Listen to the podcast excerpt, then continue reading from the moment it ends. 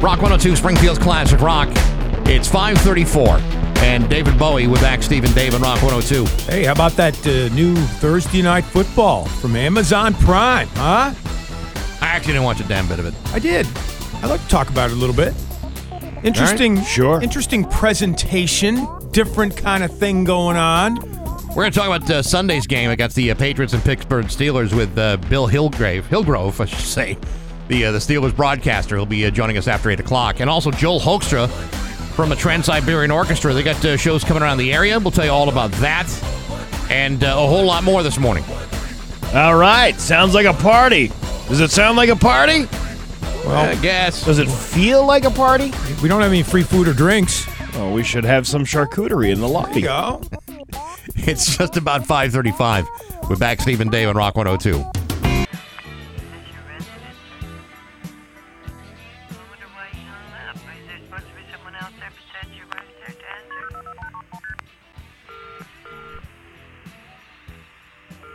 Rock 102, Springfield's Classic Rock. It's 5:51. And Pink Floyd with back Steve and Dave on Rock 102. And that operator. And the operator. I guess they had to try a few different ones before they got the right lady on that when they were recording. Well, you know, it's so hard to get an operator now. They go. Lily Tomlin? Yeah. Is that how they got? Yeah, there you go. Yeah, she would have been better. Hollywood Trash is brought to you by Aqua Pump, an expert on all water supply systems from the well through the pump and into the house. Somehow you still care about what's happening in Hollywood. So, from Tinseltown, 3,000 miles away, it's Steve Nagel's Hollywood Trash. Well, CNN says Tom Brady and Gisele Bündchen are indeed suffering marital issues and are currently, quote, living separately. See, what did we say about a week or 10 days ago when I saw that Star Magazine when I was going through the checkout line of the grocery store? All right. Okay, yes, you're absolutely right. Star Magazine is correct almost 99% of the time. But it's the football season. He's in Tampa. She's not. Yeah. Of course they're living separately. It's the football season. In an interview that was just published this week, Gisele said she had concerns about Tom coming out of retirement. Quote, "This is a very violent sport, and I have my children, and I would like him to be more present. I have definitely had those conversations with him over and over again, but ultimately I feel that everybody has to make a decision that works for them. He needs to follow his joy, too." Aha. Uh-huh. That's kind of like that means get your ass back home. Yeah, well, I think you'll find this is probably going to be the last season. Hey, if Gisele kind of lonely or anything, yeah, you'd be the perfect rebound for her. Well, hey, I'm just saying, you know. Yeah, no, I know. Hey, listen, I won't stand in your way. I'd like to get my Bündchen. I'm sure you would. Steve wouldn't be going off to practices or games. That's right. Johnny Rotten from the Sex Pistols says the rest of the band has approved several requests for the use of the song "God Save the Queen," and he is not happy. He thinks it's distasteful for them to be capitalizing on Queen Elizabeth's deaths. Johnny Rotten thinks something is distasteful. Actually, you know what? I give him credit. The guy is at least consistent.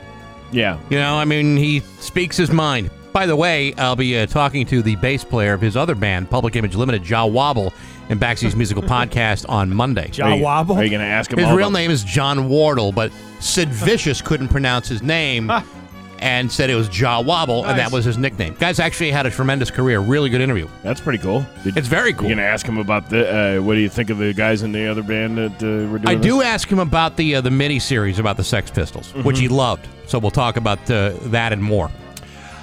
During an interview on In Depth with Graham Bensinger. Who is that? He is the son of Mr. and Mrs. Bensinger. I was going to say, who is that? He said a dentist told him the nerves in his teeth are almost exposed. Not to mention there's also chemicals in glass. Quote, "The chemical that they use to make glass is also going into your body, so not the best idea." His nerves in his teeth are exposed. His smile must look like a toothbrush. Because he's been eating all that glass. David's. You know, when Steve said that, I immediately checked with my tongue, how are mine doing? Well, you're not eating so much glass every day. No, but you never. I was up to a 2 window a day habit for many years. There was a guy for the New York Jets years ago Mike Battle was his name. He was like one of those guys that used to go down on the Suicide Squad and the kickoff teams and like, you know, try and tackle the other guys on the kickoff there. And he used to eat glass on a regular basis as like a tough guy thing. Yeah. How'd that work out for him? He was a good special teams guy for the Jets for a few years. You know, you do have to digest that at some point, I guess. Can't you have a heart of glass? Isn't that what Blondie sang about? That's not what I'm concerned of. David's metabolism and short-term memory have taken a hit due to the stress his various stunts have put his body through, and he said there may be other residual effect he doesn't know about yet. Since David is the father to an 11-year-old daughter, he's a bit more cautious now, and he goes, the way I approach things is very different and very calculated. So it's only now that he's starting to feel a sense of responsibility. Yeah. Interesting. Well, sometimes after years and years of abusing your body with glass. I want to vomit if I got an eggshell in my scrambled eggs. Yeah. You know, it's like the idea of putting a piece of glass in my mouth is, no, thank you. There's going to be a screening of The Princess Bride with Cary Elwes in Denver, Colorado on December 10th. He'll be sharing stories and signing copies of his book. Tickets go on sale today. Inconceivable. Ha! See what you did there. What? What'd I do? What? Yeah, what did you do? Kim Kardashian and Scott Disick are being sued for $40 million for promoting a contest that's allegedly just a scam to get people's personal information so it can be sold to advertisers. How about that? Uh-huh. How much do they get for that?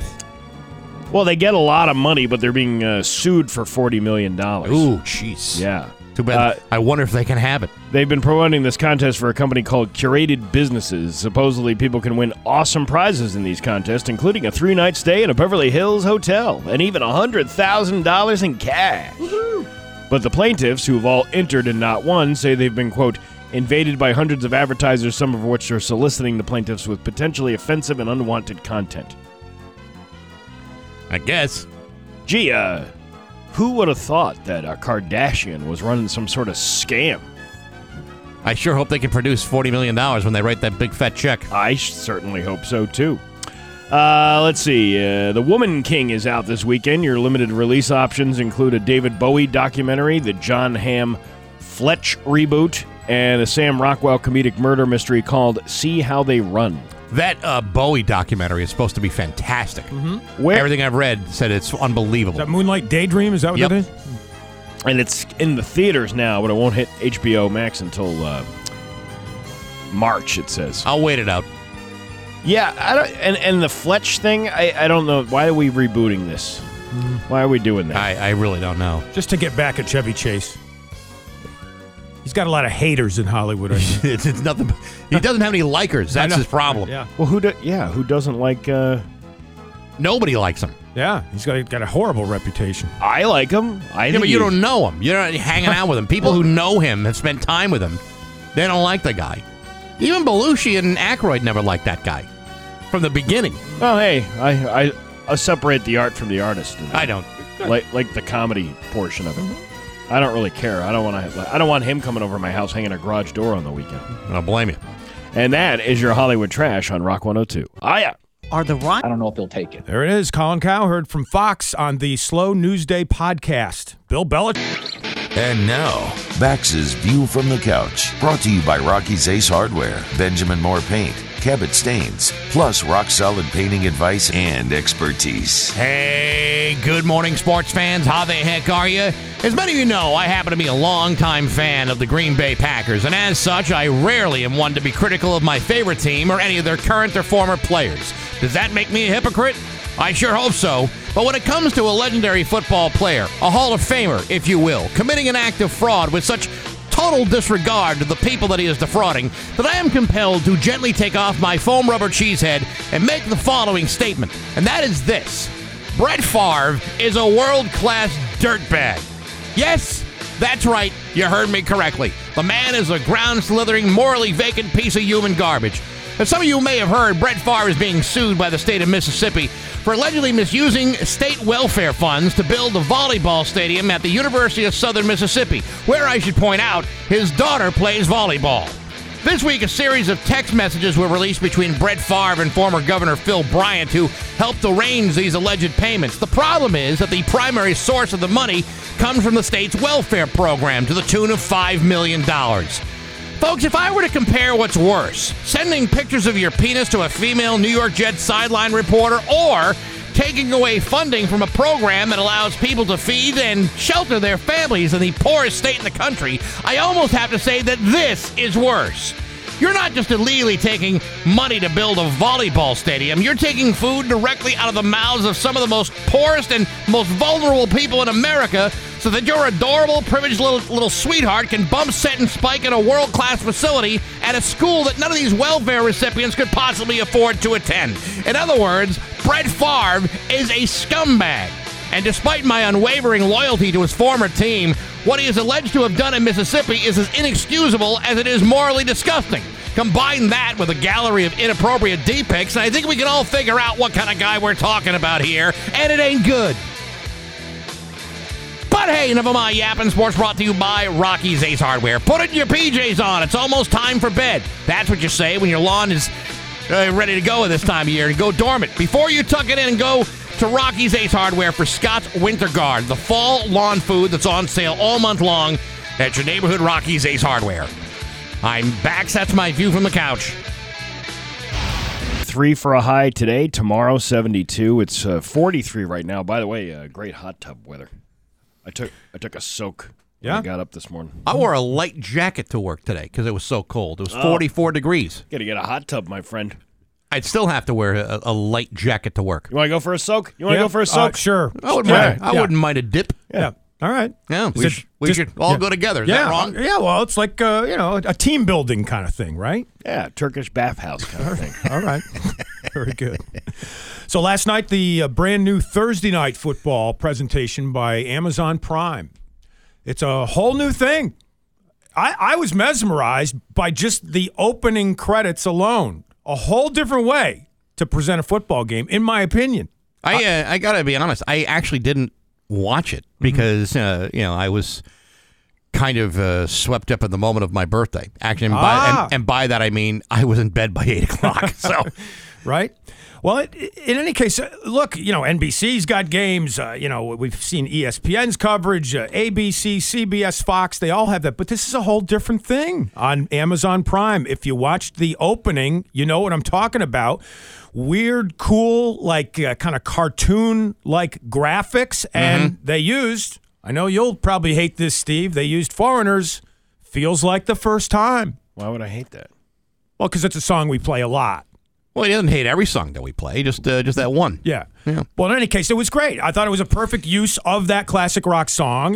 Feels like the first time. Amazon Prime doing a Thursday night game for the first time with really cool cartoon graphics to open the show. It feels like the first time we're doing the show because you don't know me at all. I don't. Well, that's why we're doing the hot tub, man. That's why we got to have that soak. We get close to each other. I was looking online today because I wanted to find out what people's reactions were. Yep. And the number one complaint about the Amazon coverage were all the people that were accepting phone calls from their elderly parents trying to figure out how to watch the game last night on television. It's like, how do you... I don't know if you've ever had to explain to someone who is elderly how to use technology while you're on the phone with them, right? Not actually being there and guiding them through it. Yep. It's virtually impossible. And to be... I used to be my ex... mother-in-law's IT guy from 1,000 miles away, and it had to be the most frustrating thing just to get her to find where to go to get her email. And I can't imagine trying to walk someone elderly through the process of downloading or signing up for Amazon Prime. I'm close to being elderly, and I lucked out because I cut the cord about a year ago, and I have Amazon Prime just by coincidence. So I didn't have to budge a muscle. I just clicked on the app, and I got the game. Jeff Bezos was there, even though he's no longer associated with Amazon, right? Didn't he sell Amazon? Or does he still own a stake in it? He owns a stake in it. I mean, believe me, he's not walking away from anything. Right. So they showed him quite often last night, sitting right next to Roger Goodell, the commissioner of the NFL, in the big suite upstairs there. And he had like a hot-looking Asian girlfriend right by his side as well. They're paying $67 million per game for this thing. Yep. I mean, it's an extraordinary amount of money. I mean, I realize Bezos has got it. But in order to get the rights per game for this season, it's $67 million a year, per game. How disgusting that is. Mm-hmm. Yeah. Well, and they $67 million and to watch a football game, and you're paying almost $130 a year to enjoy it, right? Which is ridiculous. I agree. And the announcers are getting exorbitant fees. Kirk Herbstreit, the color commentator, is like $12 million per year. And by the way, he stinks as a color commentator. He's pretty good on the set of like College Game Day and stuff like that, but calling a game and providing color commentary, horrible. Well, it's just—I mean, it's his first time. But you know, you got Al Michaels, who's nothing but maybe the greatest of all time. He was, in my opinion, solid. He was solid. Yep. Dude is totally solid. Yep. Mm-hmm. Yeah, but.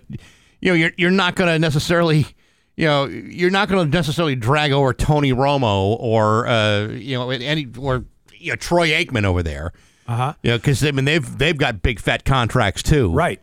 I did enjoy the halftime show, portions of it anyway, especially those involving Ryan Fitzpatrick with his huge beard. I kind of liked watching him do that. But the thing that struck me about the Amazon Prime coverage of Thursday Night Football is all the promos for Amazon Prime. I mean, I know when you watch a game on Fox, you get a lot of promos for Fox shows, or CBS, you get a lot of CBS promos for CBS things. Mm-hmm. But it just seemed like the entire thing was full of Amazon Prime, Amazon Prime. It's like, you know, there's nothing else in the universe. Well, they probably didn't. I mean, how much advertising do you sell for a game like that when you own the platform? Right, you better damn well come up with something because you got $67 million to come up with. Yep. But, you know, I mean, the funny part about it is if you're watching that game on Amazon Prime, you don't really need to see any commercials for Amazon Prime. Right. You already have it. Kind of a good point. I mean, it's not like...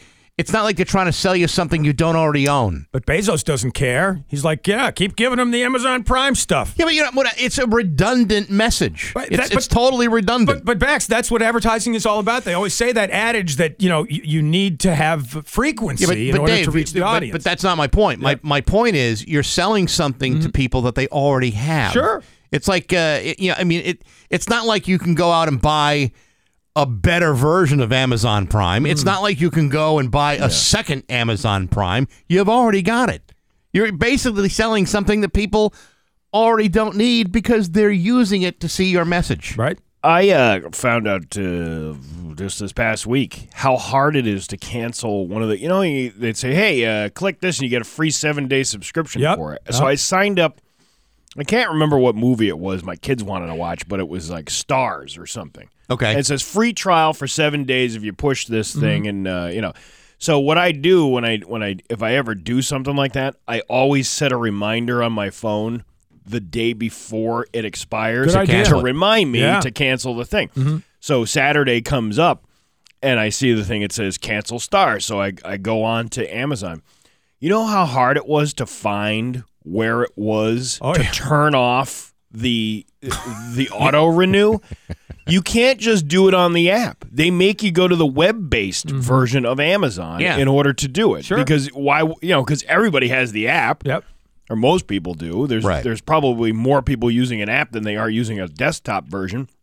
And I had to like Google it and like do some research to find. And it was this little thing you have to go into your account. And there's this one little category that says turn off auto renew.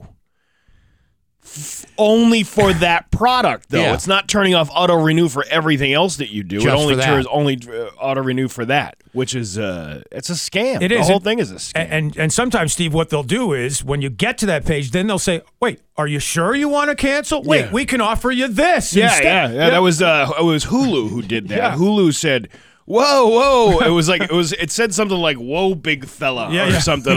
Whoa, big fella! Are you sure you want to go? Because we can offer you this for $7.99 instead of $12.99. Yep. Well, but Hulu is smart because they got several tiers of service. Mm-hmm. Yeah, you know, so there's you can pay for the premium Hulu and not get commercials at all, right? And get access to more things. You know, Amazon Prime Video. There are still plenty of things you got to pay for. You know, rent or buy. Sure. You know, so I mean, they have tiered services, but I mean, honestly, I don't need to know your message if I'm already using your message, if I'm already using your service. Like Amazon Music, I have never used. Because I've already got, I mean, I've got everything I need. I mean, between Spotify and Apple and my own playlist, I really don't need any other service. What, only if you like certain artists, because there are certain artists that are not on Spotify or iTunes that are only available on Amazon Music. So it depends on what your taste is into of whether or not you're going to use that service or not. Yeah, I think Neil Young was one of those who pulled his music off of Spotify. Yeah, right? he did, yeah. but it's available in other places. Yeah, and I mean his argument was that Spotify doesn't pay the artists what they deserve. Sure. And he's absolutely right. It's it's like pennies on the dollar. It's less than pennies on the dollar. Mm. It's a total ripoff. But you know what? Hey, listen, I'm still getting 2-day delivery on some of my my packages, and I'm still I'm still getting all the wonderful benefits of it. So I mean, I will watch some Thursday Night Football. Check it out and let me know what you think of the Open. I thought it was pretty cool. And by the way, the camera work. Yeah. Fantastic sharp images last night during the game. I mean, better than anything I've ever seen before during a football game. I don't know if that's just because of Amazon and they're better at that than other people, but I don't know. Do you have the clip of the opening thing or no? I don't, but because I can't find it. That's why I just want to see it. I don't. Yeah. Did you go to YouTube maybe or not? Is it on there? We can maybe play it a little bit later on, but yeah. I don't know. I haven't seen it. I got it. Okay. I got it here. Wow, that's an cool ad. Graphics. It's an ad. Cool graphics. Oh, okay. Yeah. Well, anyway. Later? Oh, you want? Yeah. You want to do it now? I don't know that it's worth. We might want to add. I'm not sure how much audio is worthwhile of that. Oh, come on, Dave. We're just free-forming it here. Let's just go. Let's just go. All right. I trust you. I trust you. It's on. Well, hey. Week 3 of the Rock 102. It's going to be nice today, nice tomorrow, nice on Sunday with only a 15% chance of rain on Sunday. Sunday's weather, by the way, highs in the mid-80s for today and tomorrow, highs in the low 70s. Today's going to be a beautiful day for the opening of the Big E. So that's... a good day to be out there. Oh, yeah. The smells and the sounds and the sights. The tastes, the flavors. Yes. Oh, my gosh. Hey, Today I Learned is brought to you by Gary Rome Hyundai. Gary Rome will pay you more for your car, whether you trade it or not. And now it's time for Today I Learned with back Steve and Dave on Rock 102. And today I learned that Dad Joke David from Sunderland is back! I got some dad jokes for you. Are you ready? Oh, am I ever, yes. What do you call two monkeys that share an Amazon account? I don't know. What do you call two monkeys that share an Amazon account? Primates. Primates. Primates. What do you call a pony with a sore throat? I don't know. What do you call a pony with a sore throat? A little horse. Yeah! A little horse. Because ponies are smaller. Yeah, they'll get a little horse, right? Yeah. Wait, what do you call a belt made of watches? I don't know. What do you call a belt made of watches? A waste of time. A waste of time. Waste. You put a belt around your waist. Yes. Body part jokes. Dad joke, David from Sunderland. Don't call me later. Just call me Dad. Oh, yeah. That is all right, man. Coming up next, a follow-up on those immigrants being dropped off at Martha's Vineyard. Straight ahead in the news on Rock 102. It's exactly 6:30 with back Steve and Dave on Rock 102. It's time for news, and it is brought to you by Gary Rome Hyundai. Gary Rome will pay you more for your car, whether you trade it or not. It's time for news. Here's Dave Coombs. So remember yesterday we were talking about that plane load of immigrants landing on Martha's Vineyard. They came from Venezuela and Colombia. Sort of a political stunt by Florida Governor Ron DeSantis in a protest against the Biden administration's apparent acceptance of illegal immigration. So DeSantis worked it so that they'd have the plane load dropped off in Massachusetts, where he says these policies are a little too forgiving when it comes to illegal immigration. The immigrants who were dropped off on Martha's Vineyard expected to stay on the island at least through today and potentially for the weekend. On top of it, Texas Governor Greg Abbott sent 2 buses filled with 101 Venezuelan and Colombian immigrants from Texas to the house of Vice President Kamala Harris. Kamala Harris, I guess it is. In Washington, D.C. So they're using these human beings as political pawns to make a statement. Yes, these Republican governors are sending these large numbers of migrants to places like Washington, D.C. and the state of Massachusetts in order to draw the White House's attention to the number of asylum seekers that occur in border towns, often in the states of Florida and Texas. And what happened to those people when they landed in Martha's Vineyard? Oh, they were open. They're welcome with open arms. They're going to be put into, you know, programs where they will assimilate into society. Yeah, that's what people do. We don't put them on a plane and ship them off to somewhere else where we can't. We can't take the responsibility of doing that ourselves. Well, you know, Martha's Vineyard. You know, after Labor Day, there's a little bit more, occupancy in the hotels and motels and cottages. Sure, you know, that are out there. So I mean, there's plenty of places for them to stay. Getting a little cool for the beach, though, and maybe some of them will get high-paying jobs here in this country, or at least low-paying jobs, and they won't tax the Medicare systems of our country here. Maybe that in a perfect world, that's what will happen, right? Okay.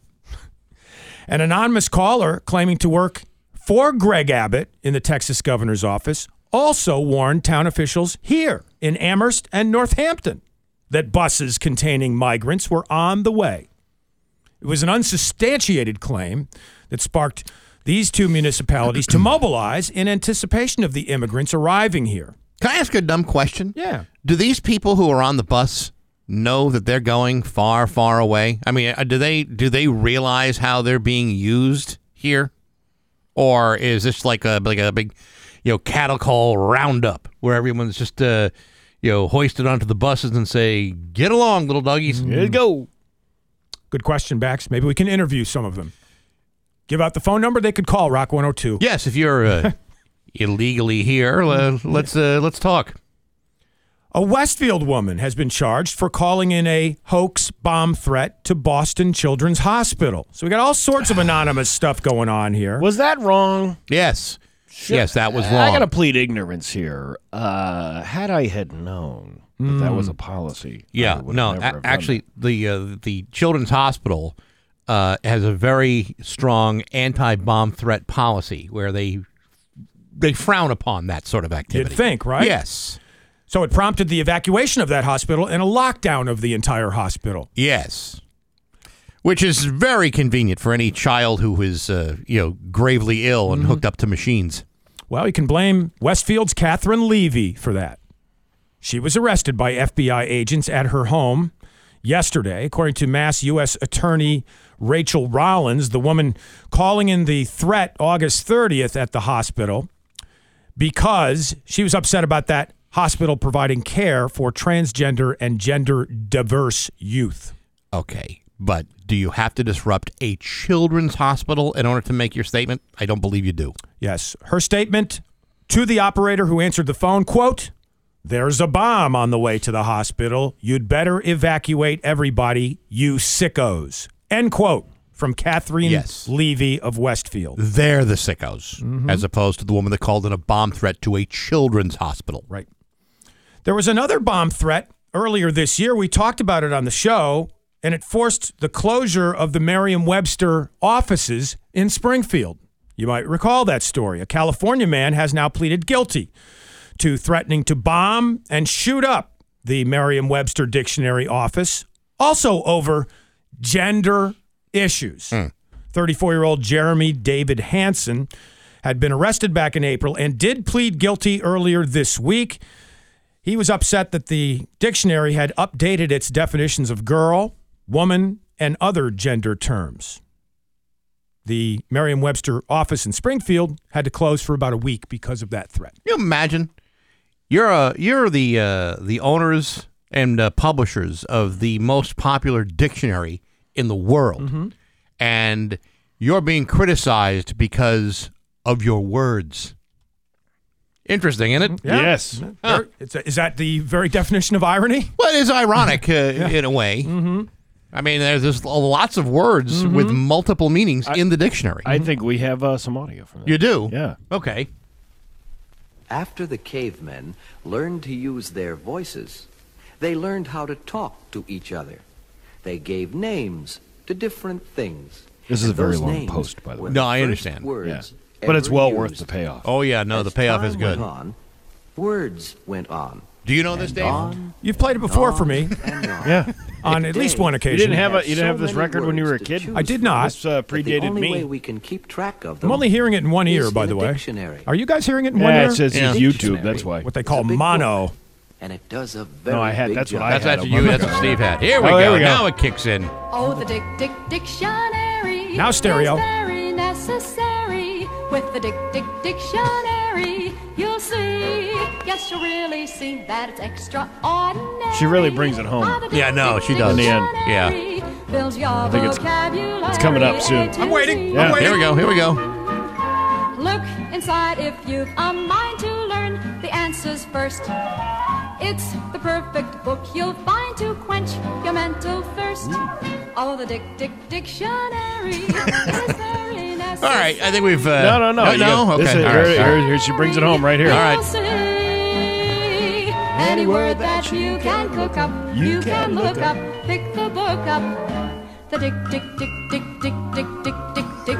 dictionary. See, it wasn't that worth the wait? That was totally worth the wait. No, that was. Was that produced long before the word dick was used in inappropriate fashion? So they had no idea, maybe? Is that, I don't know. 1985 or 85 when I was brought this in for show and tell to show all the kids, and everybody was laughing their butts off. I don't know. I don't know when that did. I don't know the, what do they call it? The etymology of the word, yeah. When that it became suddenly offensive. Right. Well, check that out. That'd be a good one to put on the next issue of Dixie Cups. Hey, right next door to me at my apartment building in Windsor Locks the other night, groundbreaking on a brand new train station in Windsor Locks. I think I asked you guys about this, and I wasn't aware, but right there on WTNH out of New Haven, they covered it, and other news sources in Hartford, for the brand new Amtrak station right next door to me in Windsor Locks.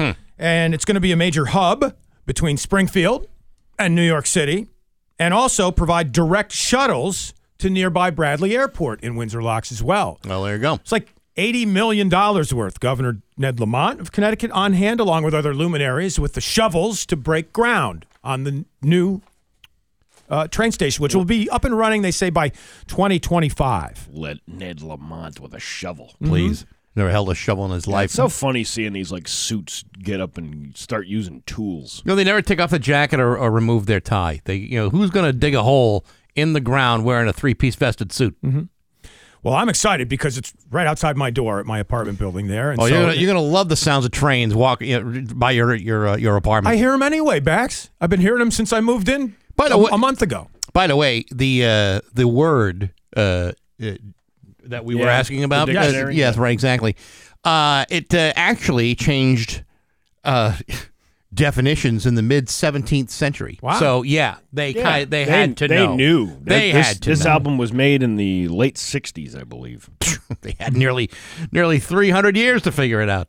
That was a great album, by the way. It had Antonym Island and Sing a Song of Synonyms. Ooh, that does sound good. How about homonyms? Did they have anything for homonyms? They have, there was a track on there, but I can't remember what the name of the song was. How about diphthongs? Did they serenade us with diphthongs? No, back then? Cisco was the one that came out with that. That's the thong song, I believe. Let me see that diphthong.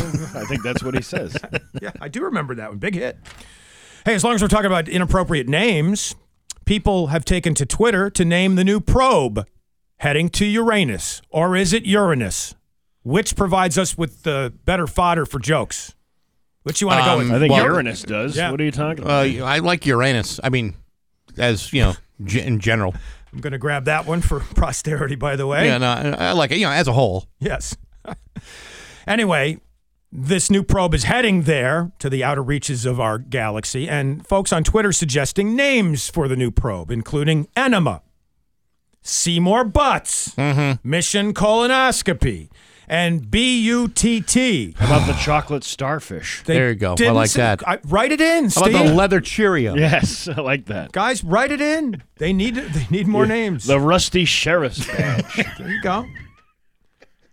Well, why not, right? Get online and there you go. Make your suggestions heard. I'm feeling lucky already. What's the name of this place? People were just doing this on Twitter. I don't think there's an actual website that NASA... How about Aladdin's Haggis?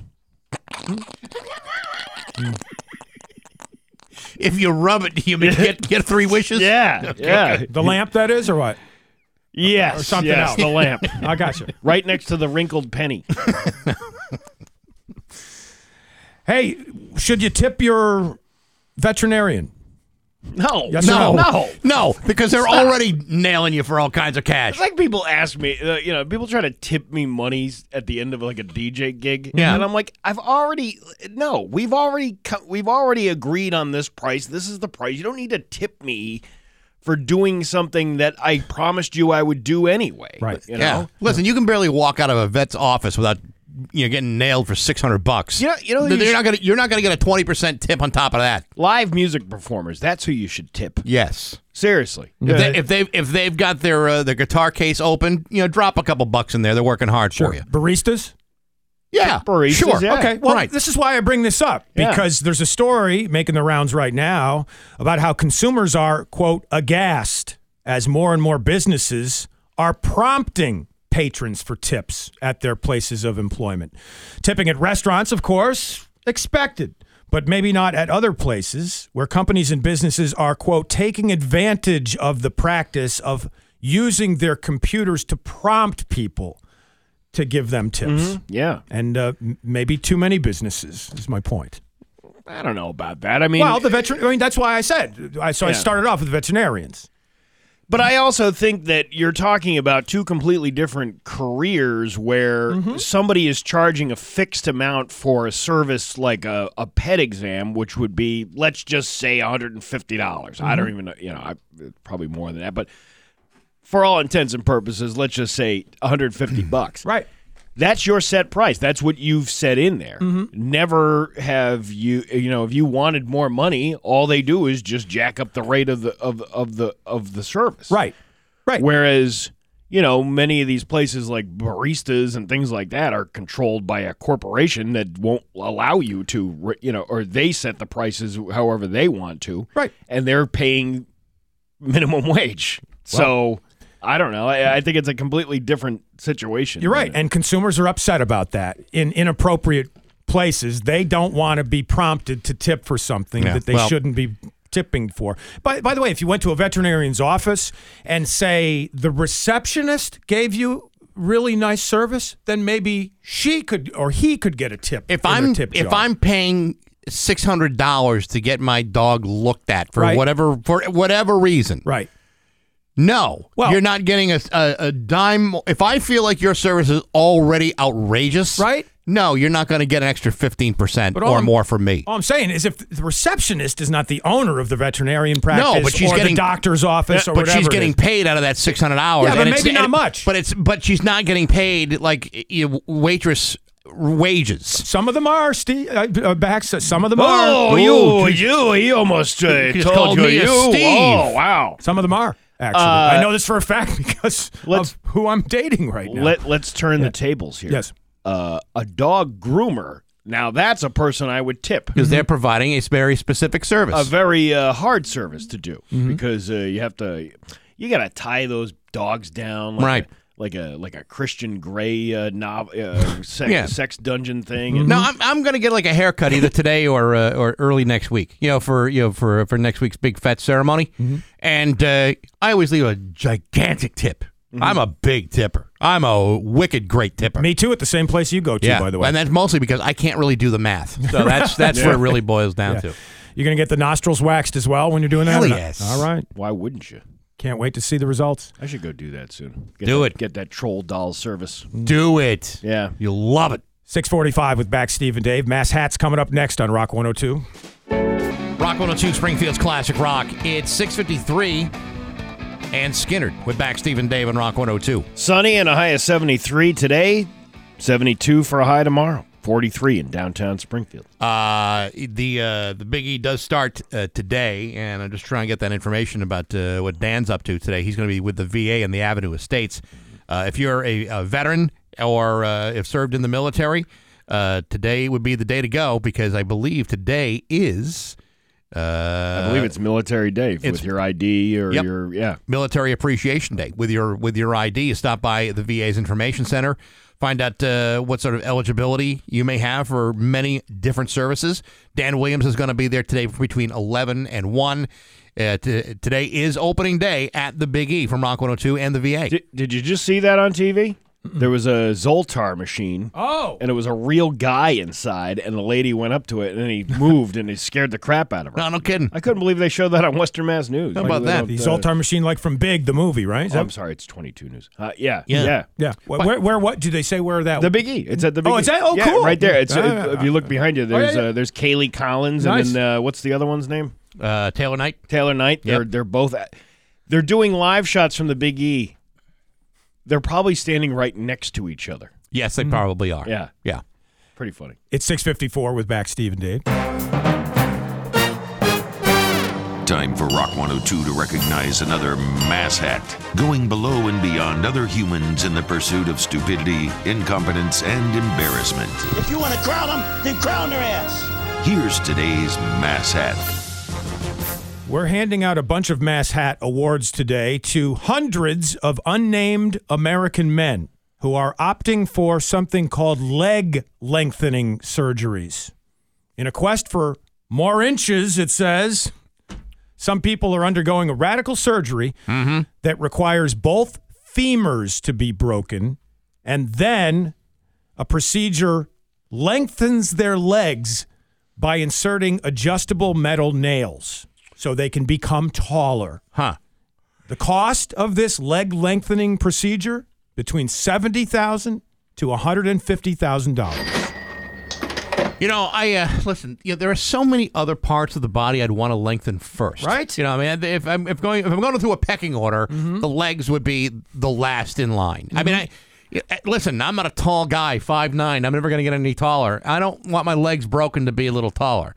Now, if you could add a couple inches in some other areas, then I think we could negotiate. Okay. But at a heavy cost, between, as I said, $70,000 to $150,000, maybe more for other body parts. Yes. And it would require breaking that body part in order to insert these special metal accessories. I would have to consider all the many risks. Why don't we just get those things that go in your shoes to make you look taller? Yeah. You know, like shoe lifts. Yeah. Wouldn't that be a easier thing to do than worry about this? You'd think, right? Cheaper, too. I wish I was a little bit taller. I wish I was a baller. I wish I had a girl look good. I would call her. Was it Skee-Lo that did that? That did the... You're asking us? No, it did the first operation. Ah. I don't know. Maybe.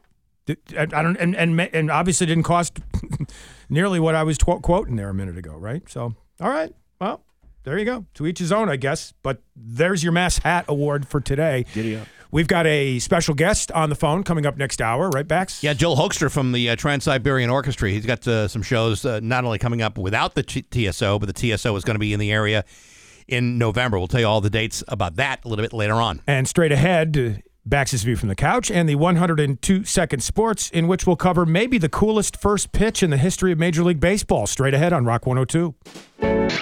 And now, Bax's View from the Couch, brought to you by Rocky's Ace Hardware, Benjamin Moore Paint, Cabot Stains, plus rock-solid painting advice and expertise. Hey, good morning, sports fans. How the heck are you? Folks, as good as I look, I don't necessarily consider myself to be a slave to fashion.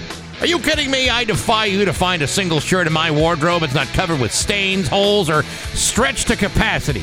Sure, they say that clothes make the man. I happen to be the man that destroys the clothes that make the man. Having said that, I'm also not the sort of fella who's going to pay top dollar for shirts that are only going to be ruined in the wash or be or by the shrapnel of food that it catches. So when I heard that Sotheby's Auction House was about to sell off the game jersey worn by Michael Jordan in Game 1 of the 1998 NBA Finals, I chose to wait that one out, since I was only going to get meatball stains on that thing anyway. Yesterday, Michael Jordan's Last Dance jersey sold for just over a record $10 million. Now, to be honest, I don't have $10 million, but I would need at least twice that amount in Tide Pods, Stain Sticks, Club Soda, and Snuggle Sheets, because I happen to know myself too well. One, it might need a few alterations or two, and then two, there's a chance I would ruin that shirt by lunchtime. The $10 million final bid is the largest amount ever spent on any item of sports memorabilia in history. It's even outsold the Diego Maradona Hand of God jersey from the 1986 World Cup, which was sold in May for $9.2 million. Of course, there was that 1952 Mickey Mantle baseball card that sold last month for $12 million, but that card was never used in an actual game, not unless it was used by Mickey to pick dirt off his cleats, which it was not. So here's my question.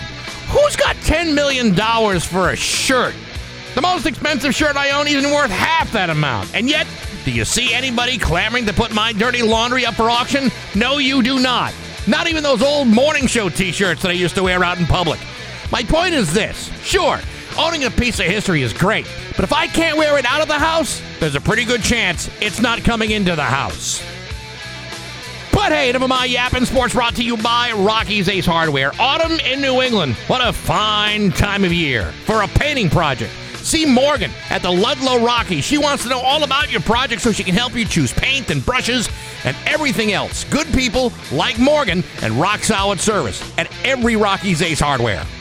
I'm back. So that's my view from the couch. Rock 102, Springfield's Classic Rock. It's 7:10 and the Rolling Stones. We're back, Stephen, Dave, and Rock 102. Oh, fire the music up. Oh, I love this one.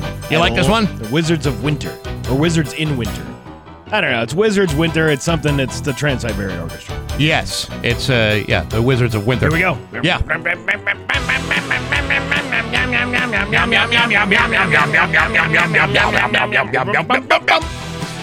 Like that's that great one. Fun, huh? It is good stuff. You'll enjoy that when TSO comes to Mohegan Sun. That's right, baby.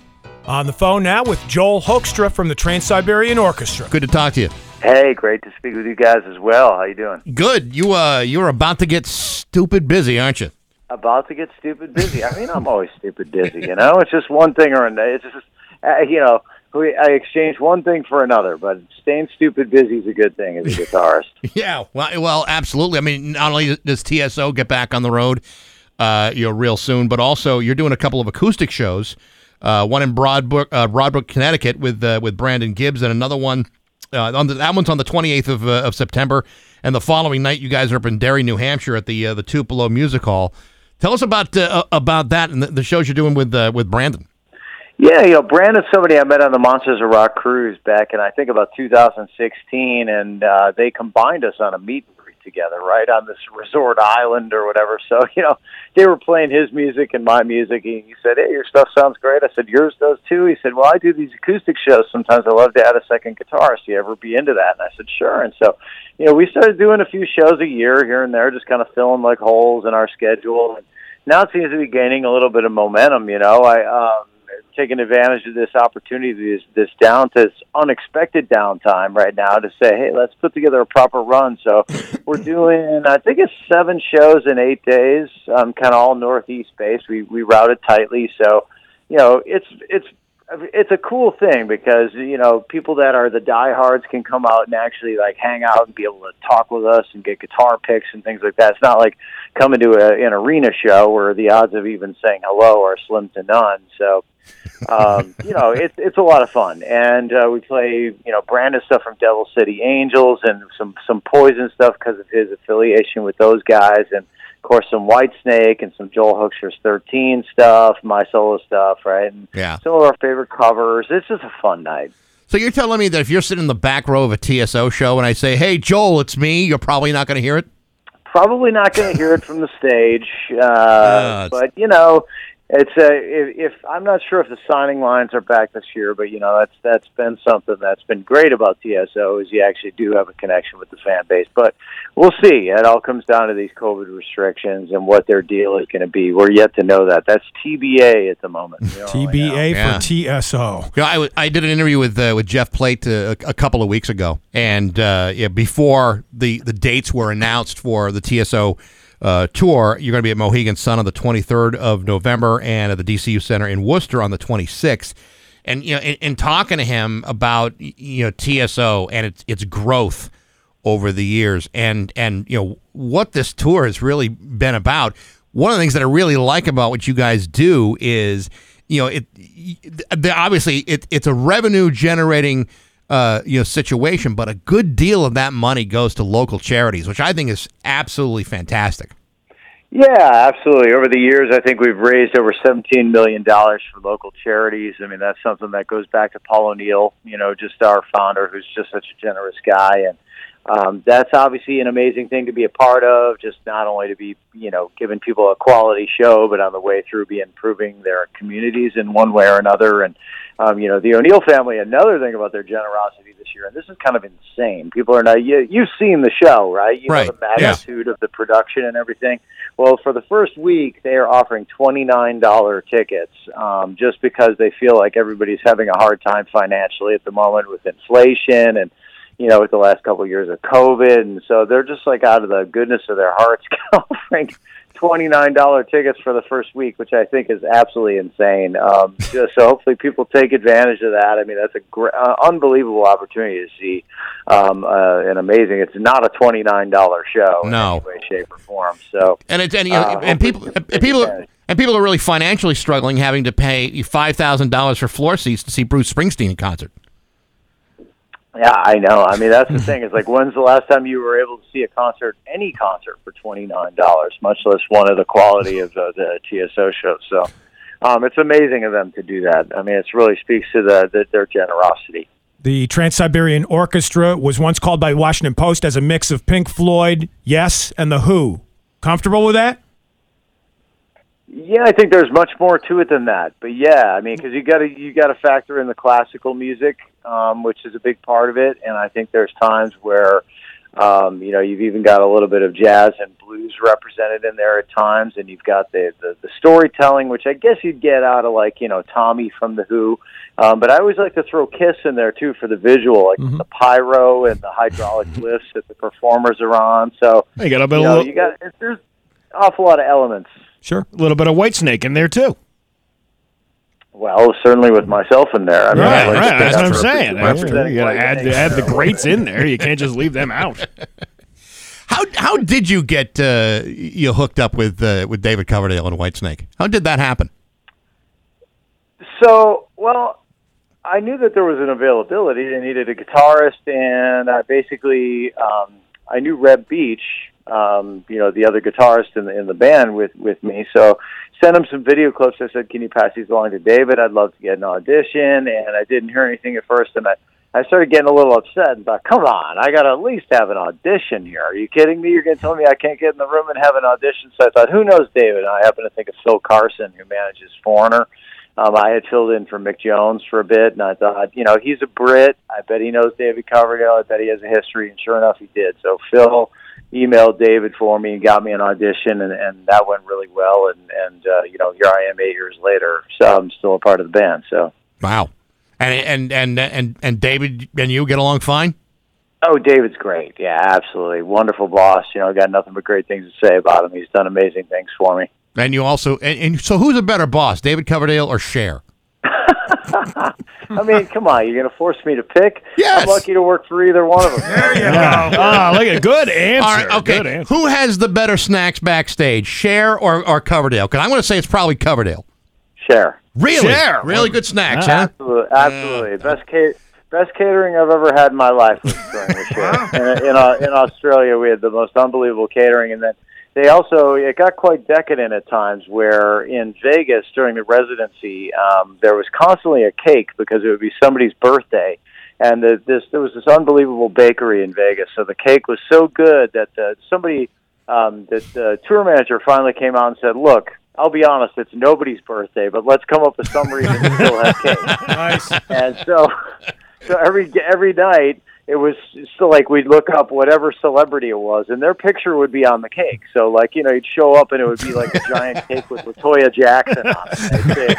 LaToya Jackson's birthday. So, the Cher thing was off the charts for the snacks. I had to be careful, man. I mean, it was, very easy to, turn into, the 300-pound guitar player.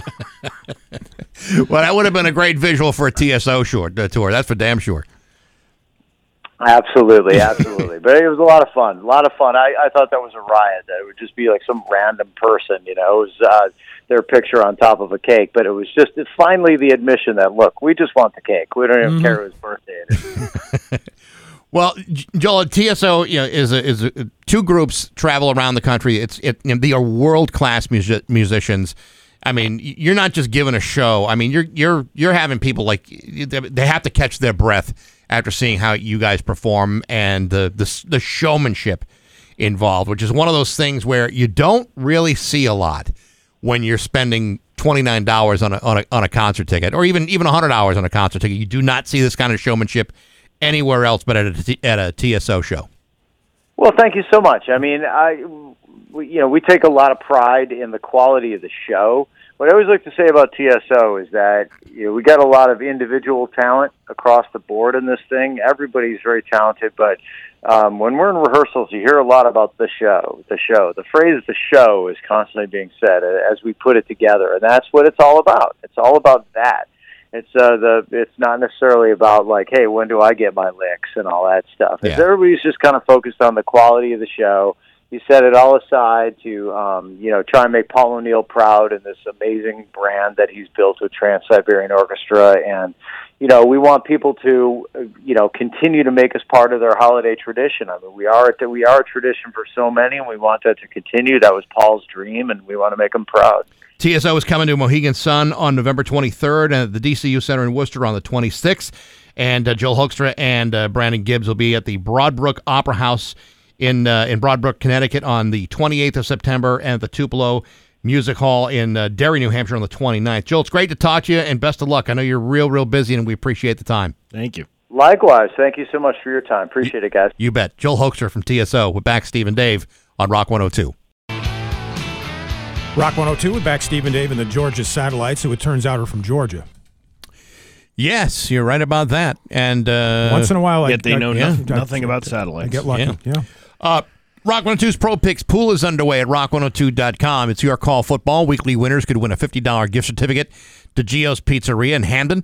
Pizza the way you like it. And the overall season winner gets a $500 cash card, courtesy of Nor'easter Organic Life Hydroponics. So check the stats and go with your gut, or play Rock 102's Pro Picks pool from Nor'easter Organic Life Hydroponics and Rock 102 Springfield's Classic Rock. You'll be able to check out our picks online. You and I didn't do so hot over the weekend. Frankly, I was disappointed in both of us. Well, I disagree. I think 9 is not bad. It's not great. Yeah, but the top pick had 13 right. I know. 13 out of 16. That's pretty doggone good. Yeah, but these people know more than we do. Did you get it right last night, by the way? Did you pick the Chiefs over the Chargers or not? I believe I did pick the Chiefs. Yeah, I think I did too. But, I picked that almost 2 weeks ago, so right? I'd have to go back and review. Yeah, I think Steve's in it now too, right? I am. Yeah. I don't remember what I picked. Mm-hmm. I just went randomly in and...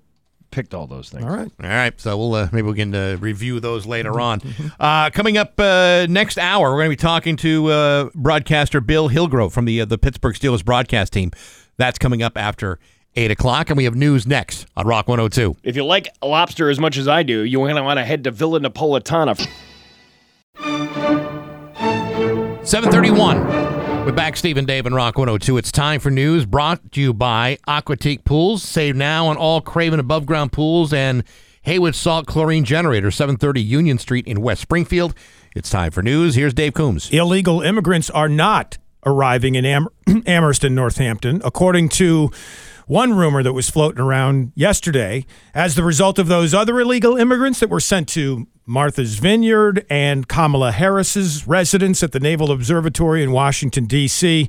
One anonymous caller having claimed to work with Texas Governor Greg Abbott's office yesterday and telling officials in Amherst and Northampton to expect buses containing migrant workers. That's not happening. This is the time to go to the vineyard. I mean, it is off season. Mm-hmm. Plenty of room to move around. I'm sure some of the tourist places would still stay open if they knew there were more people coming in. Mm.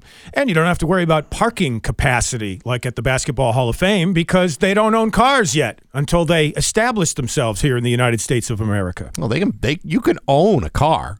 Right. You just can't insure it. Well, and if you're ever pulled over and you can't produce a license, right, you're not going to be able to continue to drive that car. Yeah, and I'm thinking they probably couldn't fit the car on the airplane that they rode to arrive at Martha's Vineyard. No.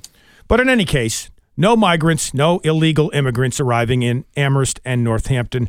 That was all just a rumor. A Westfield woman has been charged for calling in a hoax bomb threat, though, to Boston's Children's Hospital. Catherine Levy of Westfield, arrested by FBI agents.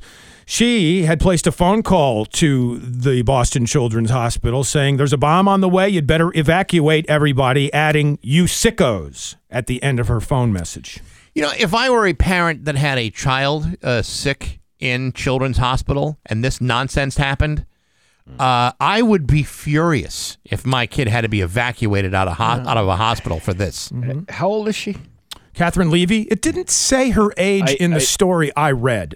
Yeah, I think she's like 37 years old. Okay. And I'm like, okay, this would be not acceptable by any means, but more understandable if it was like 19-year-old or... You know, yes, 22-year-old, mm-hmm. not acceptable, but at least you could understand that your innocence and naivete would stand in the way. Yeah, you're just a douche at that age. Now you're just a douche all the time. Yeah. Yes, like you've never morphed out of your douchiness. Mm-hmm. Once a douche, always a douche. Maybe, regardless of your age.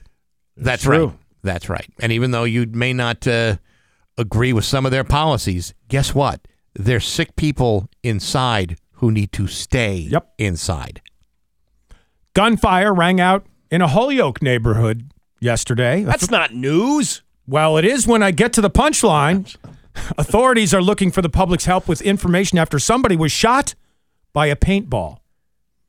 Really? Yeah. When police arrived, they found a male victim who reported that he and his 6 children were returning from food shopping when they saw a group shooting paintballs in a vacant lot. As the victim took one child's hand to cross Walnut Street, he was shot with a paintball. The victim reportedly got into a heated argument with the person who shot the paintball at him. And then a short time later, the victim was crossing the street when 3 gunshots, actual gunshots, rang out in his direction. So the two were somehow related, or at least occurred at the same time. Did you ever get hit with a paintball? Yes. It's horrible. Yes. It hurts, right? Stings real bad. I've never gone paintballing, and before anyone jumps the gun and says, ooh, you got to go out paintballing this, right? The answer to that invitation will be met with a no. I went once with it was like a bachelor party. Yes. You know, because God forbid we went to a strip club and saw naked women. Mm-hmm. You know, let's go paintballing. So we all like geared up, and some of these guys were like taking it to the max. Oh yeah, they had like tactical gear on, and you know they're pretending they're in a video game or something. This sounds like one of these things where like the fiance said, "You better not be going to a strip club. You should go paintballing with your friends." And she says, "I'm sorry, guys, we can't go to a strip club. I've been told I got to go paintballing with you guys, and we'll do that instead." I got to tell you, you'll get into more trouble paintballing than you will ever get at a strip club. I told you this before. Back in 2016, my brother gets married. Very late in life, decides that, I'll just make a giant mistake. Well, why not? No? So he gets married. I'm like, all right, my brother's getting married. Let's and I'm his best man. Mm-hmm. Let's get a bachelor party going. And I'm all about like lesbian dildo stripper show. Let's do it. Yeah, right. Let's hire somebody to do a lesbian dildo stripper show. 2 people. Let's do this. Yeah, right. Mm-hmm. So I put the word out to all his friends, and they all come like, I think we should just go clay shooting. We're gonna go clay shooting. Clay shooting out in the middle of upstate New York somewhere. I don't even know where it was. Right, you're shooting clay. It was outdoors, probably. Yeah, right. That's, yeah. And then they went back after the clay shooting, mm-hmm. back to a friend's house, and then they all got drunk. Mm-hmm. Well, I was like, "What's the lesbian dildo stripper show? Hey, what's the fun in that? You can't. This isn't fun." The blast to the face I want to get is from the lesbian dildo stripper show. Absolutely. Yeah, what are you supposed to do with all these $1 bills? I know. You can't put them in the clay. You've already been to the bank. Right. Yeah, the paintball experience brings out the machismo and the hubris in guys all the time. I experienced it once myself because guys, I think, are doing what they never really got a chance to do and wanted to do in maybe real warfare, and they apply those principles to the paintball experience. Yeah, because everyone's just dying to recreate actual combat. Some guys are. I know some dudes are, and they think that's totally badass. But honestly, if you're covered with bruises because mm-hmm. you've been shot repeatedly by mm-hmm. paintballs. Or you just go and you sit at a bar and look at a woman dance for like 3 minutes mm-hmm. for $1. Yep. Seems to me you're getting a much better deal at the strip club. Mm. The guys that use the paintball for that purpose remind me of the 2 guys in the helicopter, the FBI guys in Die Hard. And one of them is like, it's just like Saigon, and he's got his hat on backwards, and the other guy says, I was in junior high, dickhead. Yeah, no, it was nothing like Saigon, pretty sure. They were. I'm pretty sure the Viet Cong weren't shooting paintballs. Right. From macho paintball activity to Bed Bath & Beyond. We talked about this. A bunch of stores closing nationwide. 3 of them in Massachusetts. So Bed Bath & Beyond releasing the list of store closures. Stores in Seekonk, Dorchester, and Milford are going to be closing. Right. So nothing close. No. That's still too bad. We're okay here. The list of closures, by the way, can be found online in a story from MassLive.com. Actually, we're not okay here. They closed them both. They closed them a long time ago. Well, there's one in Enfield. I know that. Wow. Is there still one left there? There is, because I have gone there to get towels. Holyoke is done. Yeah. That's Holyoke and Hadley, I believe, are gone. Yes. Got a couple of different cat stories for you. Springfield firefighters rescuing a cat stuck on a utility pole. According to the fire department, firefighters from Truck 3 Group C went out using a ladder fire truck to reach the top of a utility pole where the cat was sitting up there and unable to get down. Truck what? Truck 3 Group C. Oh, makes Truck 4 Group D look like a bunch of volunteers. Yeah, they got some catch-up to play. You know, the thing about cats, I don't know if you guys have ever had cats, but they're not stuck up at anything. Yeah. They're just not wanting to come down. That's it. Just laughing at it, everybody down below. That's all it is. A cat is not stuck. Cat knows how to get down. Cat just chooses not to. A few years ago, I'm sitting at the Elks Club with one of my firefighter buddies. Yeah. And then this lady next to us is talking about, oh my God, why wouldn't they? Because it was some story where the fire department didn't come out to rescue the cat in the tree. Mm-hmm. And then this lady's reading the story out of the paper, and she's like, I can't believe the firefighters would never go out to get a cat out of a tree. And, of course, you know, that prompts my friend to go, listen, we don't have time for those things. Like that's like one of the – have you – and then she said, well, aren't you worried about the cat dying? And he goes, have you ever seen a skeleton of a cat in a tree? That's my point. Yeah. Doesn't happen. You never see. They eventually come down. Well, wouldn't it fall out if it died up there, though? Instead of, I mean. You'd be cat carcasses all over the place. And that's the thing. It's like you don't see dead cats like hanging around like a bottom of a tree somewhere. Good point. Hey, I got news for you. You know, any of the firehouses here in Springfield, mm-hmm. if you look at how many calls they get, that they are required to go to, whether it's fire or medical calls. Mm-hmm. I mean, they're out thousands of times per year. They for them to take 10 minutes to get your precious little pussycat from the top of a tree. Mm-hmm. They don't. He's right. They don't have time for that. No, that's not a lie or an exaggeration. Look at how many calls they get in a week. Yeah, they have injured people in car accidents mm-hmm. to remove with the jaws of life. Yeah. Oh, but what about the cat in the tree? Oh, I'm sorry. Let this man die. We got to go save that cat. Well, if they're not doing anything, I guess they could be called upon for the cat rescue. But but they're always doing something. And see, that's the misnomer is that like firefighters don't do anything. It's always this big firefighter cop, battle back and forth. Listen, man, you're doing that job. I give you all the credit in the world to you because you're doing 48-hour shifts. You're doing, you're never at home. It's not a lifestyle that anybody would want. Cat story number 2 from the Board of Health in Orange, alerting residents of a feral cat that tested positive for rabies. The cat exhibiting those signs was taken in, euthanized, and sent in for testing. Rabies. Yep. And there's a picture. The most positive thing to come out of Orange. I love the file photo they chose of the cat, by the way. Like, if you look at the picture in the story. Making it look as scary as possible. The rabies, again, not the worst thing that could come out of Orange. No, you just have to sit in the state line and watch. Those are the 2 towns I've never actually been to.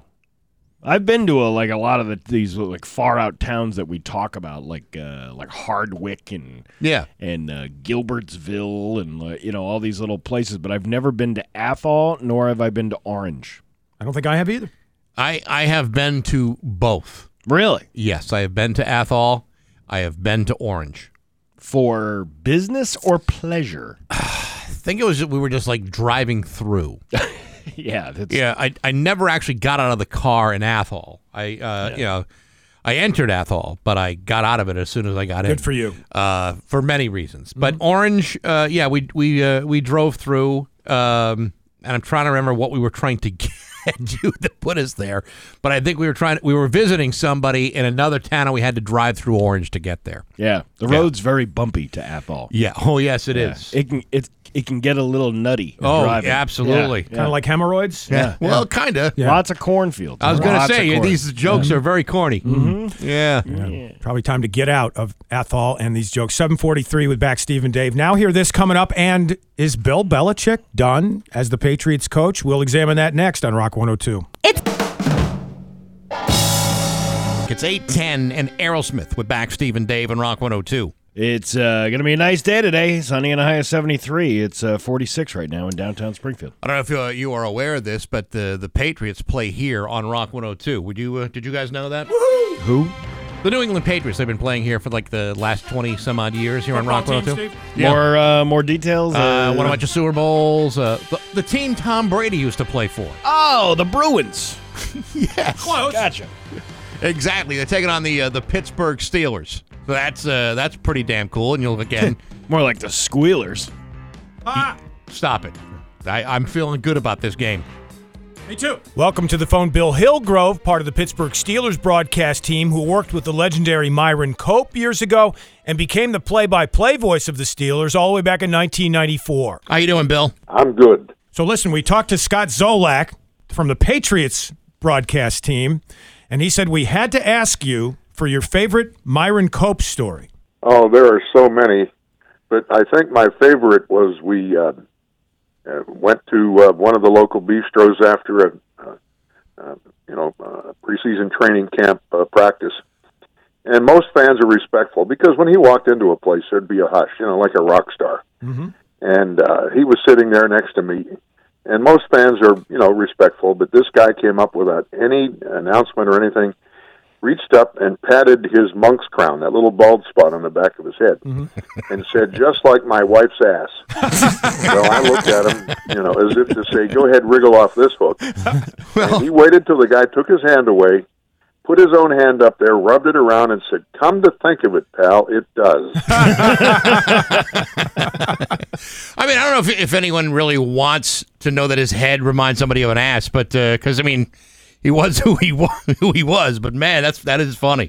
So this weekend, well, it's one of the greatest squelches I've ever seen. One that came close was Muhammad Ali at a banquet where a guy heckled him and said, "Hey, my grandmother had a farm, and I used to tease that donkey, and I guess that ass has come back to haunt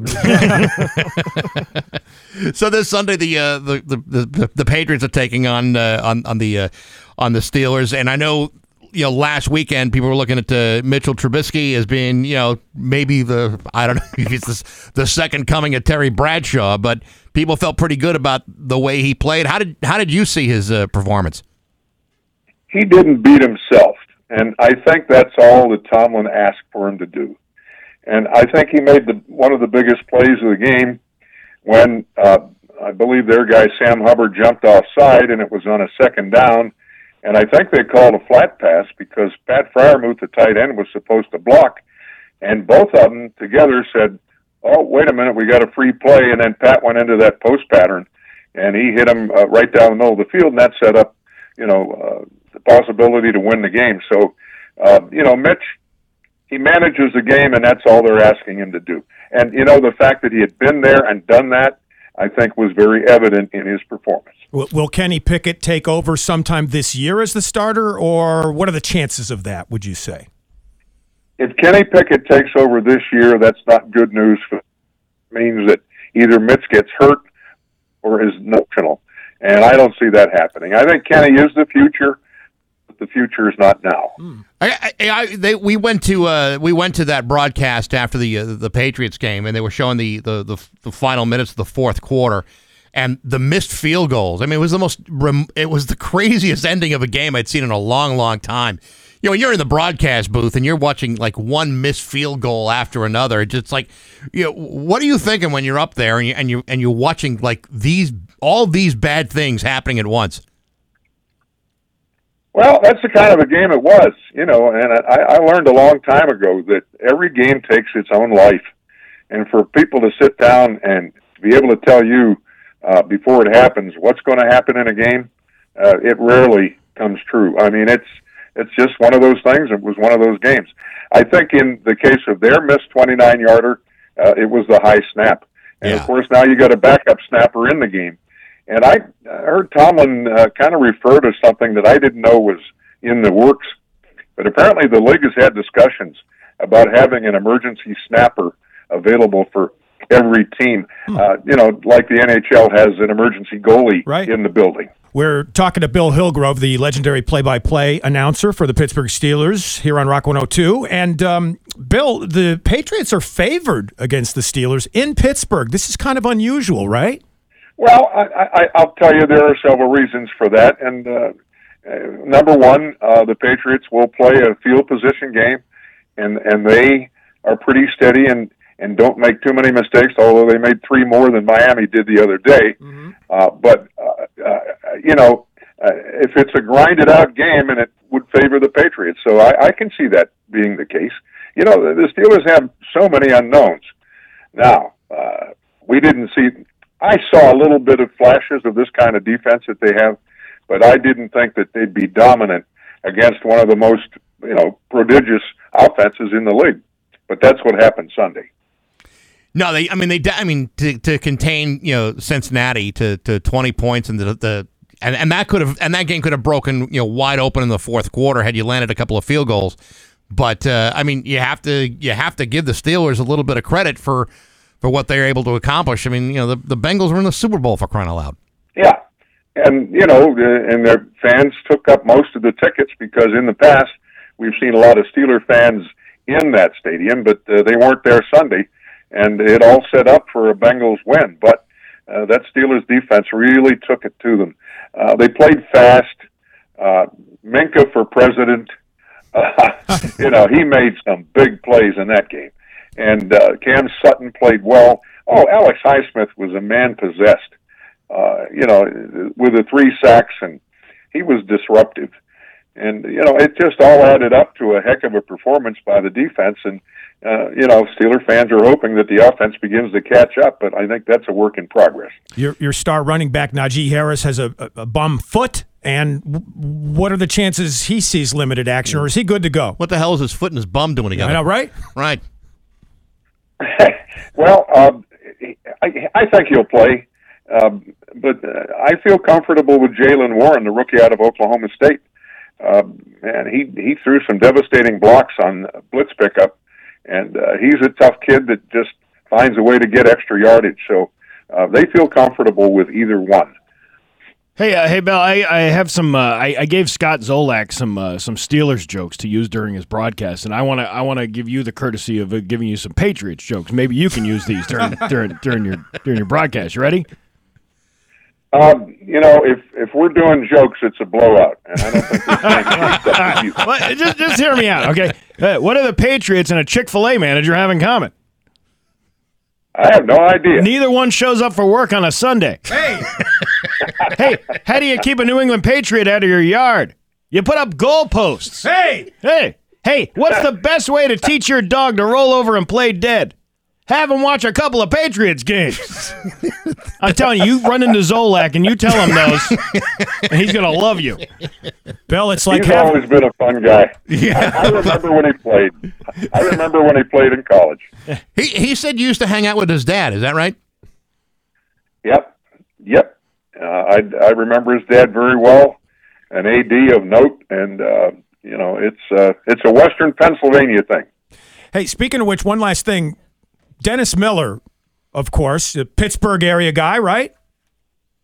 Yeah. So I thought he was pretty good in his year on Monday Night Football. How come that didn't work? It was a reach. It was ABC's attempts to change the demographic. And the problem with sports broadcasts is that, you know, it'll be largely male, and he's trying to get females in because of the ha-ha, and it just didn't work. It was a bad concept. Well, you should share my jokes. I have a Dennis Miller story. Yeah. One day, I guess the early days of what was Heinz Field, there's only one men's room in the whole press box.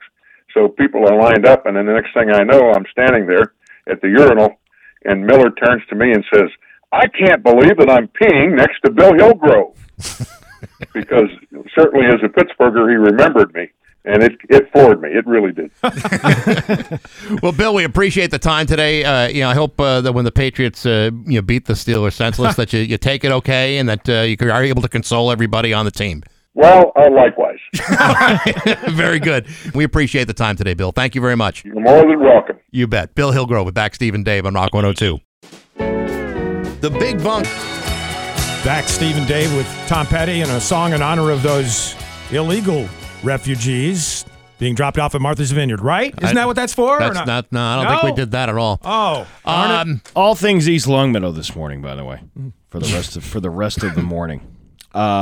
First of all, we have the police chief of East Longmeadow coming in about 15 minutes here to make arrests.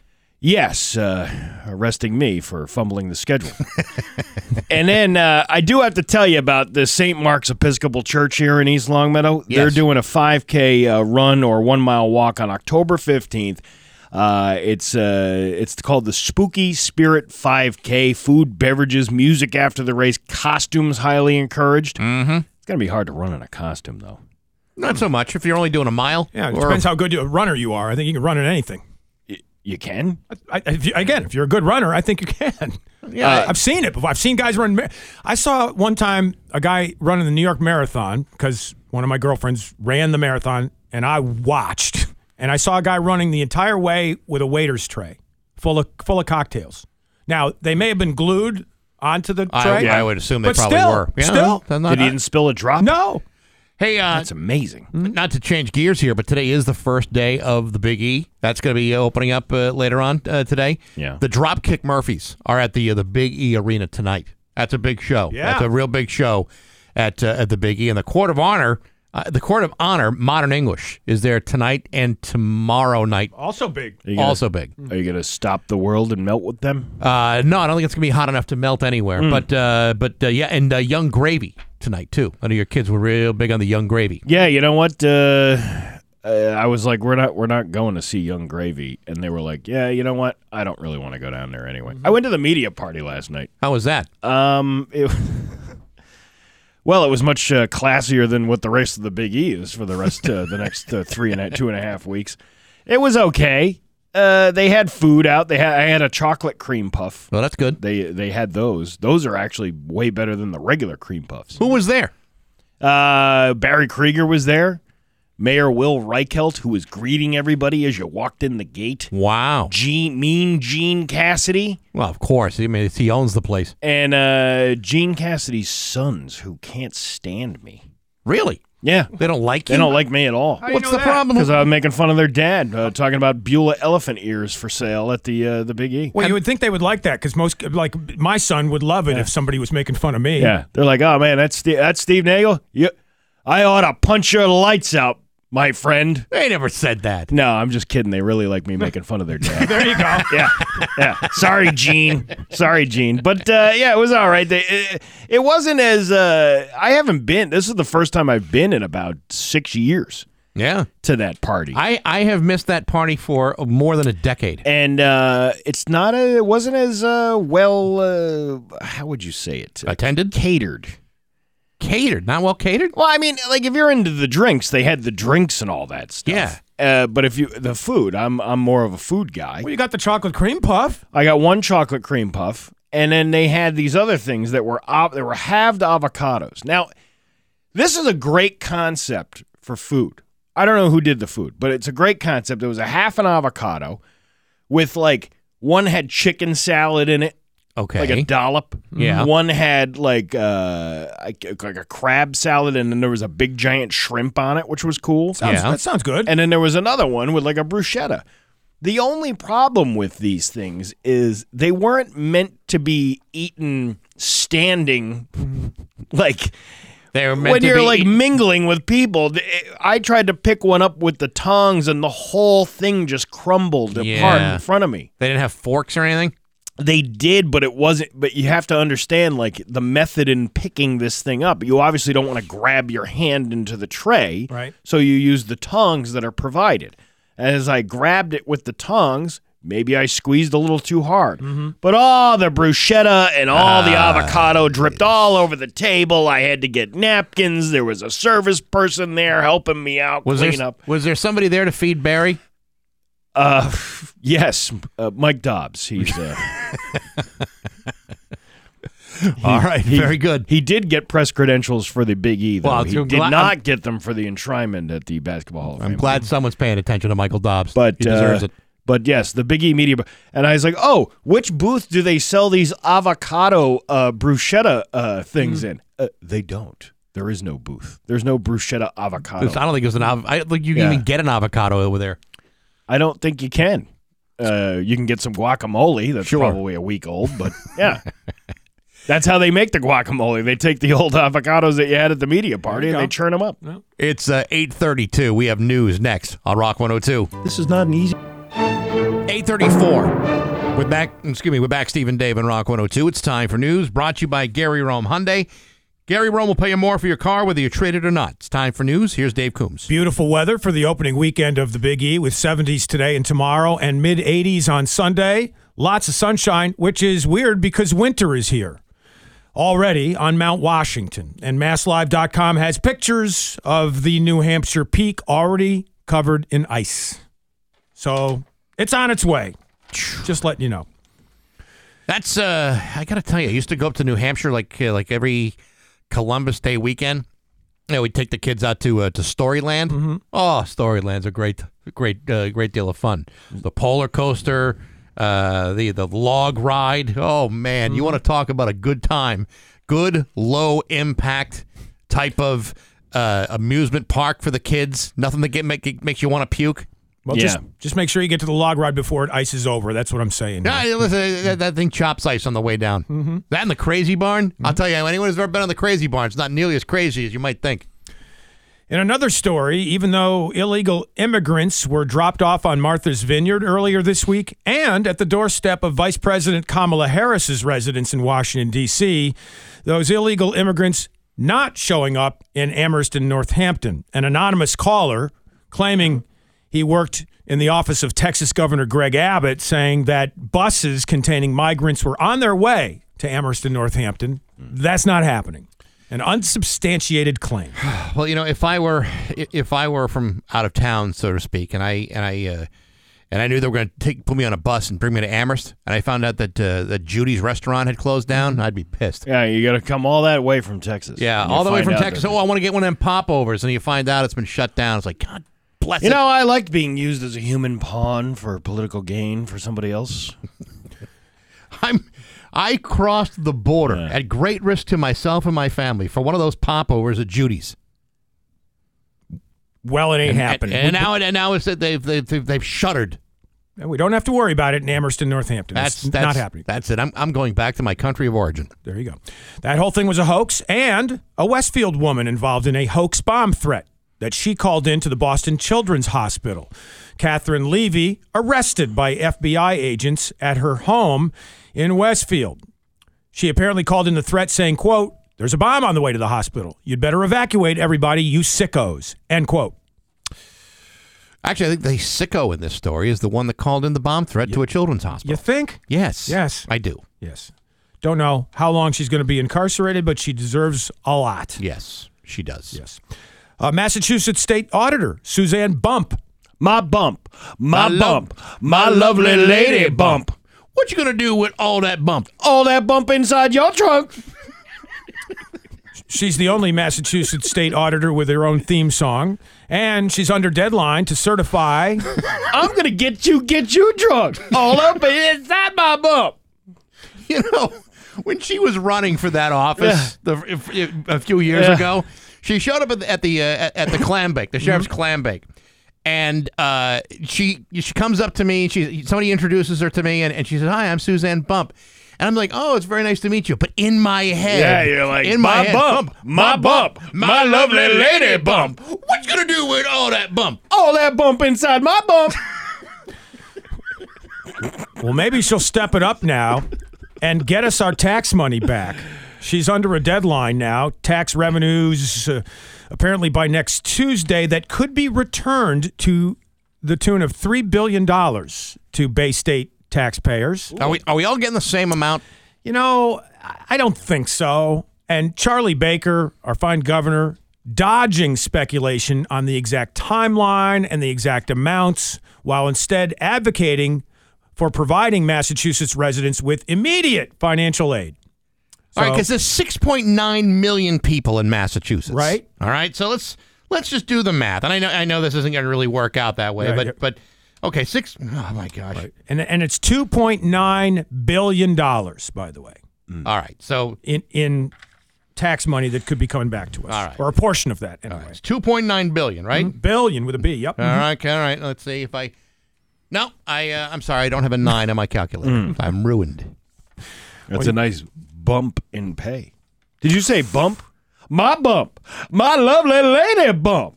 What you gonna do with all that junk? All that bump inside my bump. I'm gonna get you drunk. Get you drunk off of my bump.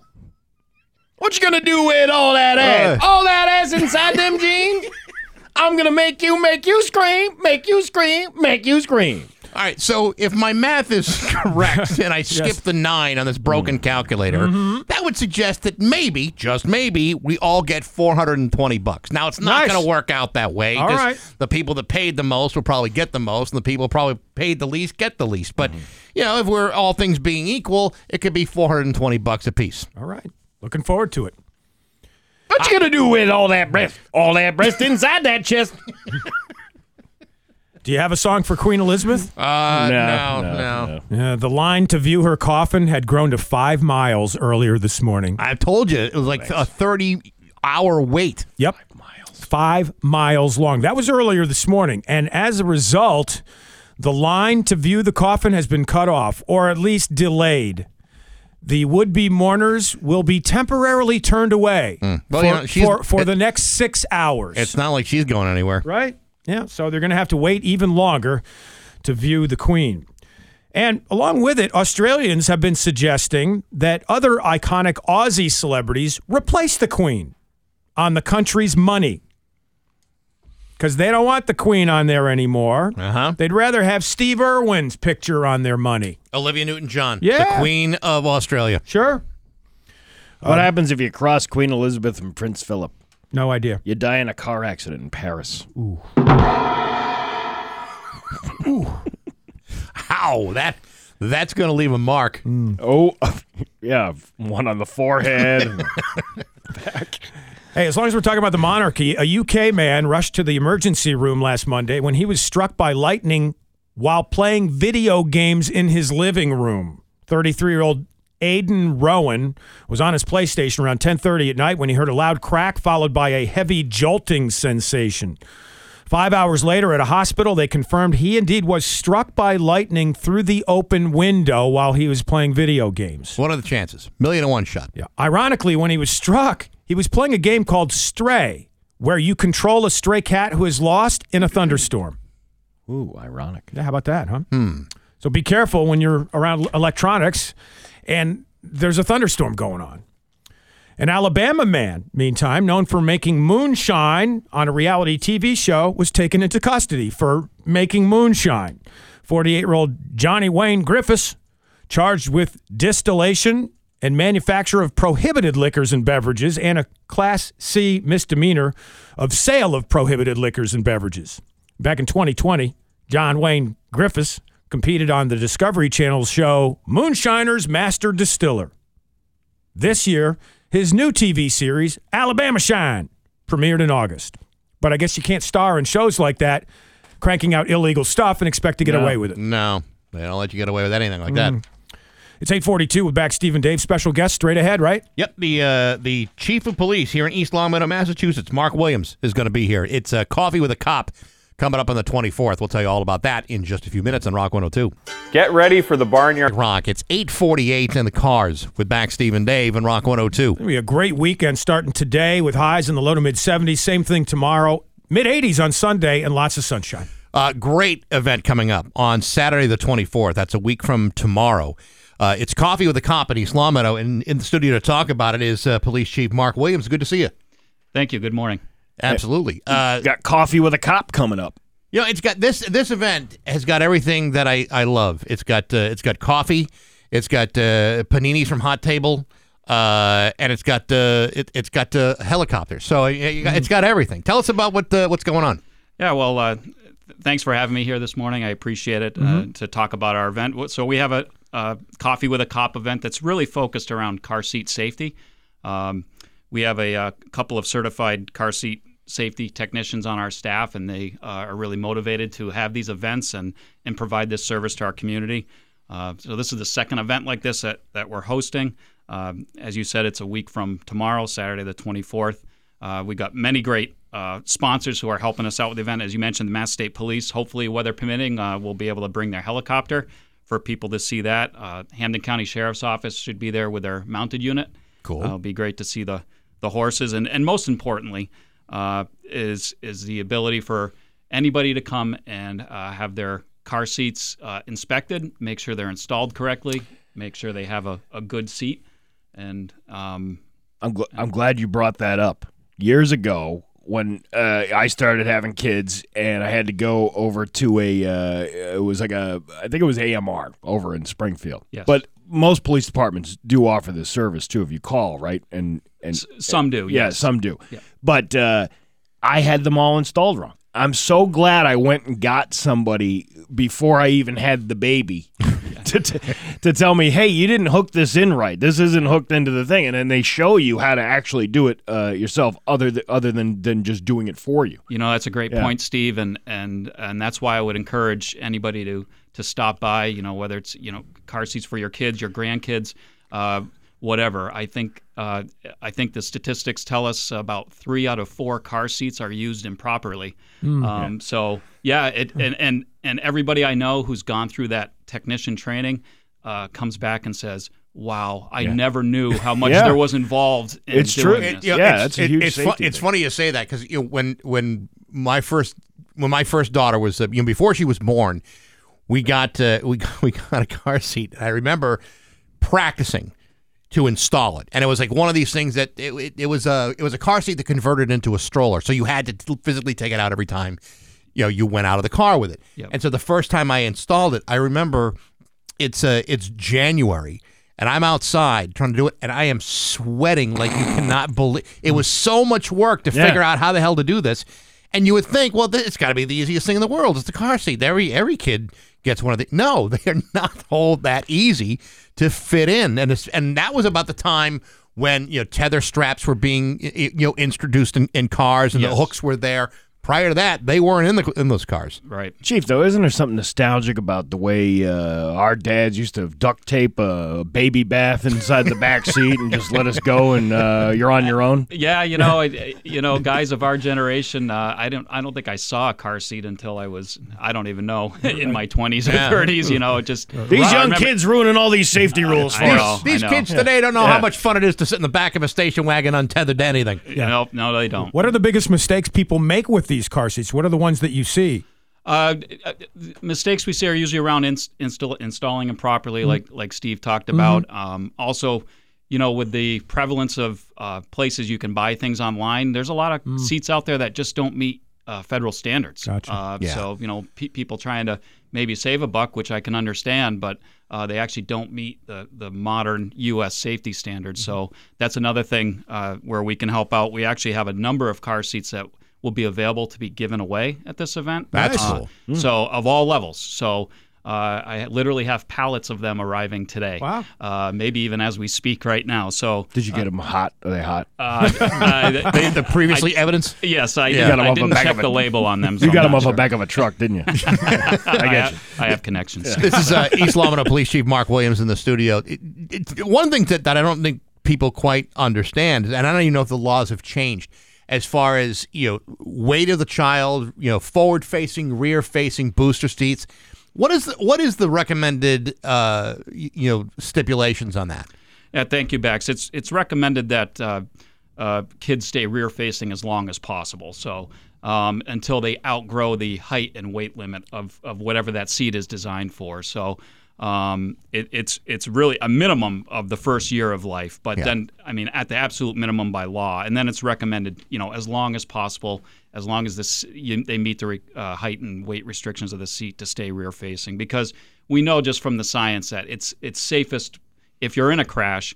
It's safest if they're rear-facing, because the seat can better absorb the impact and protect the head and spine. Gotcha. I drive rear-facing. That may explain a few things. You can see my work, my artwork all over. There's a mural on that guardrail at the end of the street. And beyond that, it's Mass General Law actually requires a child in some sort of child safety seat, you know, whether rear-facing, front-facing, booster, until age 8 or until they reach 4 feet 9 inches in height. So whichever, the height is really the key thing. And also, all children under 13 must wear a seatbelt as well. I mean, as are all adults supposed to, but under 13 is actually a primary enforcement option. So. And it's recommended that kids stay in the back seat at least until age 13. I miss riding on the shelf of the back, right above the seat. Yeah.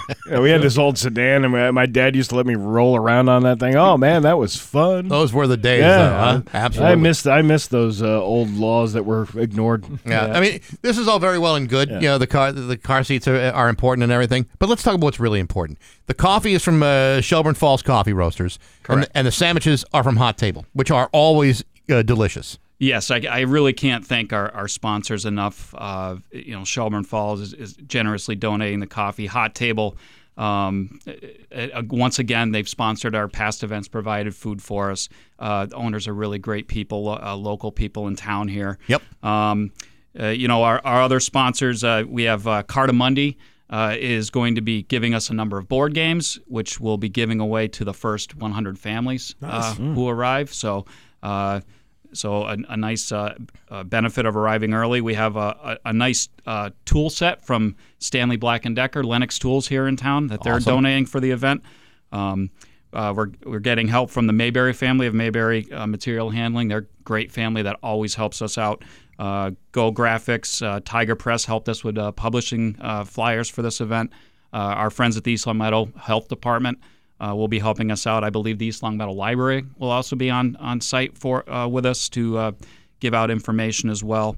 That sounds like one heck of an event. Yeah, on there, yeah. Yes, and then and beyond that, I'd just like to point out also going on in town that day is Celebrate East Long Meadow, which is being sponsored by the East Long Meadow Rotary Club. That's happening at 11 a.m. down in the center of town near the Rotary. So I would encourage people who come to our event, hang around and go visit the Celebrate East Long Meadow event just down the street afterwards. Will the construction on Maple Street be done by then? Yes, today.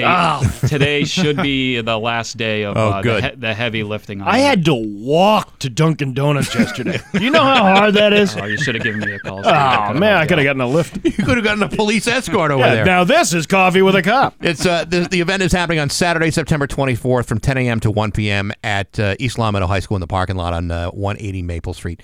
Chief Mark Williams, it's great to see you. Best of luck with this on the 24th. Thank you. Coffee with a Cop. It's 8:57 with Back Steve and Dave on Rock 102.